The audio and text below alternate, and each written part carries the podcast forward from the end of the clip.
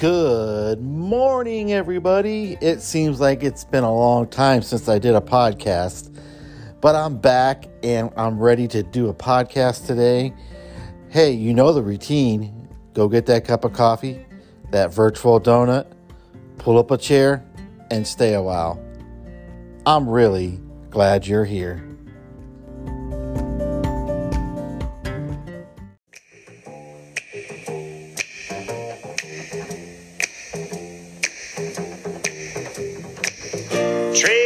For sale or rent, rooms to let, fifty cents, no phone, no pool, no pets, I ain't got no cigarettes, ah, but two hours of pushing broom buys an eight, twelve, four-bedroom, I'm a man of means, by no means, king of the road. Boxcar, midnight train. All right, yes, I am not a king of the road, but there you have it. Uh, I think that's Roger Miller, King of the Road there. And, uh, yeah, you know, I wish you could rent a room for fifty cents. Uh, where's that at? Um, but uh, I was reading an article, I think it was from the outsider dot com, or wait, insider dot com. Out, yeah, anyway. Uh, I failed to cite my source there. But anyway, uh, the article um, was about single women not being treated equally in the workforce. And it was a hard article to read because it, it It just didn't make any sense because basically the article is saying that single women have a harder time economically um, than a married woman. And it's hard for the single woman to pay her bills and to keep up uh, financially with the cost of living and uh, being able to live as a single woman. It's very difficult, and how this is uh, this this is not right. Um, a single woman should be um, as equal as a married couple and be able to live at the same financial level as a married couple, or at least a couple that are partners. And how unfair it is for a single woman to make it these days in the economy. And, um, you know, I got to scratch my head. I thought that was just common sense. Um, that two is better than one. Um, if you have two incomes, you're probably going to have the freedom to live a little bit differently than somebody with one income. Unless that person with one income is making a high, high wage. But if if you have a single woman making X amount of dollars and a married woman making the same money and her husband works, they're going to probably have a higher standard of living than you as a single female. To me, that's just logic and makes sense. But um, in the article, it was talking about how this is unfair for single women. I don't know. Am am I am I looking at this wrong? Um, I think everywhere you turn your head, there's claims of uh, you know. injustice or inequality in the workforce, but folks, it's just common sense. A, a single woman is not going to live as well as two people living together with two different incomes. And in the article, they were stating that um, perhaps single people should make more money uh, based on their singlehood. Single, their singleness, And that, how absurd, how absurd. Then why don't we all legally become single, but yet live together? Oh my gosh, I'm living in a world I just do not understand.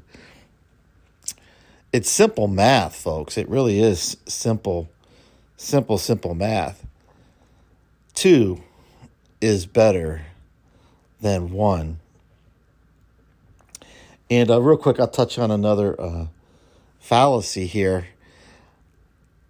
You know, there, there's a talk of a claim going, you know, out there that women make less salary than a man. And I was doing some reading on that. And uh, basically they're saying when a woman uh, works for, say she's, uh, uh, I don't know, let's just say a blue collar wo- worker. And she goes into the the factory, and the factory pays fifteen dollars an hour. And uh, so a guy that works there makes fifteen dollars an hour. They're trying to say that a woman's only going to be offered like thirteen dollars an hour. How absurd. That there is no truth to that.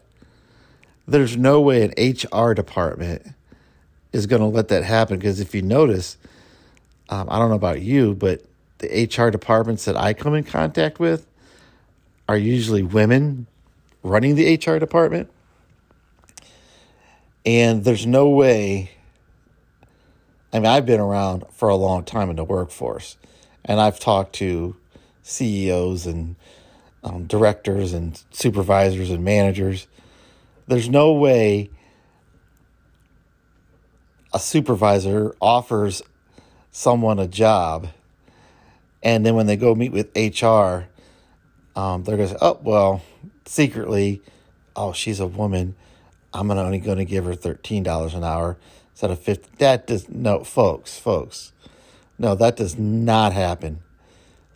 I'm not saying it, it, it, it just, it might have happened, but it's not a systematic or systemic problem in America. Systemic problem. That no, though. What they're basing it on is the amount of women in the workforce compared to the amount of men, but they fail to to do the percentage. And if you do the percentage, there's no such thing. But if you take the whole group of women as a whole and try to uh, do the math and say, therefore, women don't make as much money. No, because you're including the women that aren't even working. Um, so I just want to throw that, throw that out there. Um, but hey, let's take a quick break, because I do want to talk about um, the cost of being single and, and general costs. So we'll be right back. Stogies I have found, short but not too big around. I'm a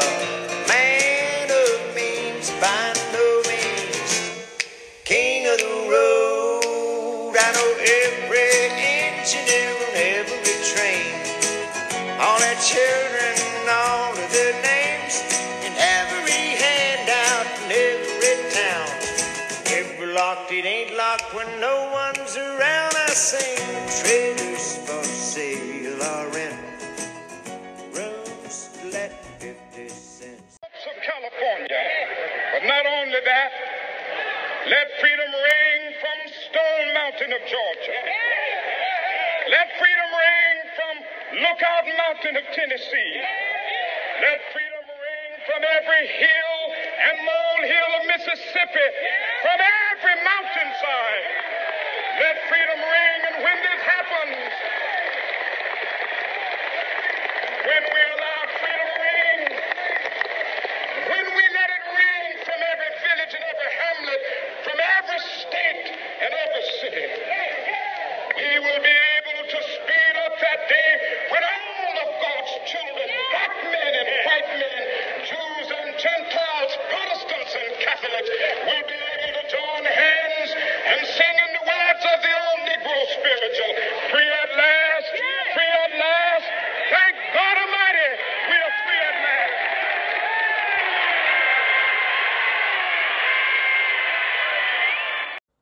Yes, free at last, free at last. Martin Luther King Junior What a, a speech. Um, one of the greatest speeches in American history for sure, for sure. But hey, before the break, we were talking about um, uh, women and, and, and being paid uh, less. Um, but I do want to I do want to mention um, the cost of housing, and I know I, I mention that quite often on Mornings with Ken, but um, I, you know, I was trying to help a um, somebody in my life um, with some situations, financial situations. And, uh, you know, the experts, financial experts have always said that your rent or mortgage should not be greater than twenty-five percent of your income. So your rent and mortgage should not be any more than twenty-five percent of your income. And, uh, in today's time, that's almost an impossibility. Now, unless unless um, you're a little bit more than, you're above, I'm trying to word this correctly, you're doing pretty well financially and you're above, above um, middle class. So if you're above middle class, um, you're probably doing okay, and that percentage might work well for you. But f- let's say for people at, at middle class or below, that percentage doesn't really work out. Now, let me just talk about if you're at the bottom, um, you're not even middle class. Let's just say you're not middle class. twenty-five percent of your income for rent or mortgage is not a possibility. Um, you know, real quick, um, every time I look up the housing costs, and I'm just going to use the city of Akron um, for an example, because I've already looked at the, the statistics. And uh, so city of Akron, your average rent cost is anywhere from seven hundred fifty dollars to eight hundred dollars a month. seven hundred fifty dollars to eight hundred dollars a month. Well, if let's just say if you're if you can bring home two thousand dollars a month, if you can bring home two thousand dollars a month, which is hard to do with taxes and health insurance coming out of your paycheck, um, you can only afford five hundred dollars a month for rent or mortgage. So if you're, if you, if you, if you can manage to bring two thousand dollars home a month, um, after taxes, after health costs, and, um, you can only afford five hundred dollars a month. Now you can't do that on fifteen dollars an hour. That's an impossibility. And uh, so if the average rent is eight hundred dollars a month in the city of Akron, you have to increase your your uh, your income. So you better find a roommate, um, or if you're a married couple, you know, you better get married. And uh because you're not going to be able to make it with just one income. So I think the I think the, the, the cost of renting or, or cost of, of a mortgage is is out of line with the average income, and not just only in Akron, all all over, you know, state to state. But that's just, we can't control the economy. The, econ- the economy is what it is. So it's not something that we can control. We do the best we can, um, and and you know, work hard, um, get an extra job. There's no solution um, for that. But uh, I think they need to change. The economists need to change the uh, per, the traditional percentage rate, because no one can just pay. I mean, twenty-five percent of your income for your mortgage. That's not realistic. Even in the, you know, they make those, um, what do they call those? The miniature housing, or, you know, tiny, tiny houses they're calling them, where, where it's literally just like a twelve by eighteen foot feet, uh, a home. I, I was reading up on those. Those things are going for eighty thousand to ninety thousand dollars. Some of them one hundred thousand dollars for one of those tiny houses that it's like twelve by eighteen, the whole house, not just one room, the whole house, eighty thousand to ninety thousand dollars. Um, wow, it's getting out of hand. We're going to be like, uh, what's that movie? Um, It's a Wonderful Life, Pottersville, where the people are living in tents and uh, and huts on a certain side of town in Pottersville. Um, wow, it, it's pretty amazing. But speaking of uh, economics, and because it is Black History Month, um, I wanted to mention um, another person that their voice has not been Uh, heard much, and he hasn't been asked to the table of political conversations um, within the community. Thomas Sowell. Thomas Sowell. Um, of course, he, he is African-American, and Thomas Sowell is a conservative black man. He's still alive. He was, he's ninety-one years old. He's still alive. And he is an economist. He has uh, been worked worked as a professor at Cornell University, Howard University, Rutgers, Stanford, and other places, other universities, and has served on boards and um, been on nonprofit organizations. But Thomas Sowell, um, he was born in uh, well, he was born in. the Carolinas, uh, but but he was raised in Harlem, New York, um, from a very poor family, a single mother. His dad died when he was young. His mom never remarried, and uh, so he was raised um, by a single mom in Harlem, New York, and uh, he got drafted into the uh, military for the Korean War. And he served in the Marines during the Korean War. And upon uh, being released from military service, honorably discharged, he served well. He enrolled in universities and um, eventually became a professor of economics. And uh, he was very influential. In fact, he, he influenced him and Walter E. Williams, another uh, economist that I really love. Um, he, Thomas Sowell, kind of influenced Walter E. Williams, and they became friends and would talk about economics and racism in America and systemic, how racist he, um, he took the other side. Um, in his book, The Economics and Politics of Race, Thomas Sowell um, spoke out about, uh, he just took the other side of the issue, not your typical Democratic side of the issue. And um,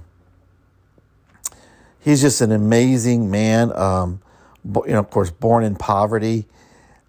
And uh, yet he worked hard, he applied himself, and he did well, and uh, became well regarded um, in, in the intellectual community, except in the community that didn't like his his message and his voice.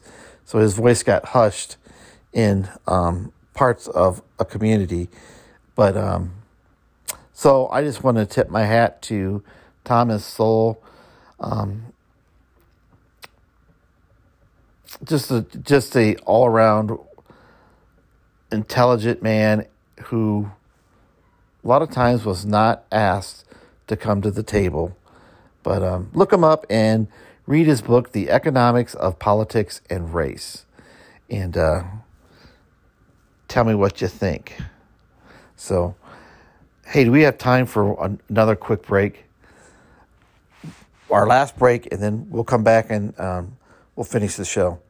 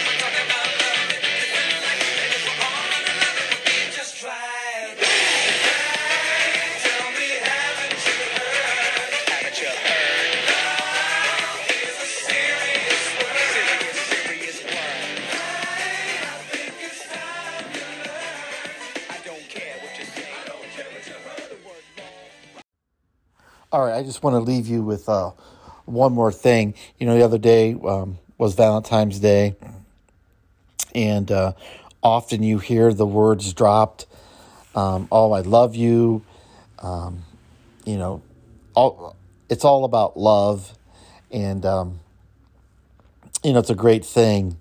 It's a great thing, but um, as we know, love is not an emotion. It's uh, action, and uh I just want to encourage all of us to act on our love. Act on our love. You know, love, love put into action is brings results. It it it puts a smile on someone's face. It brightens someone's day. And what if, just what if, we chose to love everybody? Even those that we don't agree with,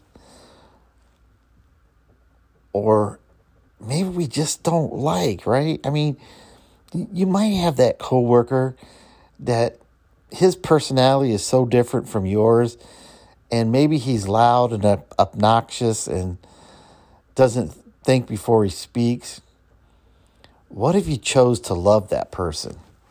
What if you chose to love that person anyway? And I'm not talking about, you know, fawning all over that person or, or, but maybe just speaking to that person in love and saying, man, how's your day going, man? How's your day going? You know, um, is there anything I could help, help you with? Is there anything I can pray for you about? Man, how you doing? I heard you, you know, you were telling me that, you know, the one day you were kind of struggling um, with this one um, project at work or whatever. How's it going? You know, just ask the questions. Love the person in the grocery store who cuts in front of you with their cart at the checkout line and their cart is overflowing with groceries. And you just have like five things in your cart, and uh, they cut you right in front of you. Love that person anyway. Um, the the person that cuts you off on the highway, and almost cars causes you to swerve into the other lane. Um, don't think about cussing about. Just say a little prayer for them, and uh, love on them. love on them anyway. And um, I was going to go more into this, but um, for the sake of time, I'm just going to cut it short. But uh, I want you guys to have a great day and be kind to one another. Bye-bye.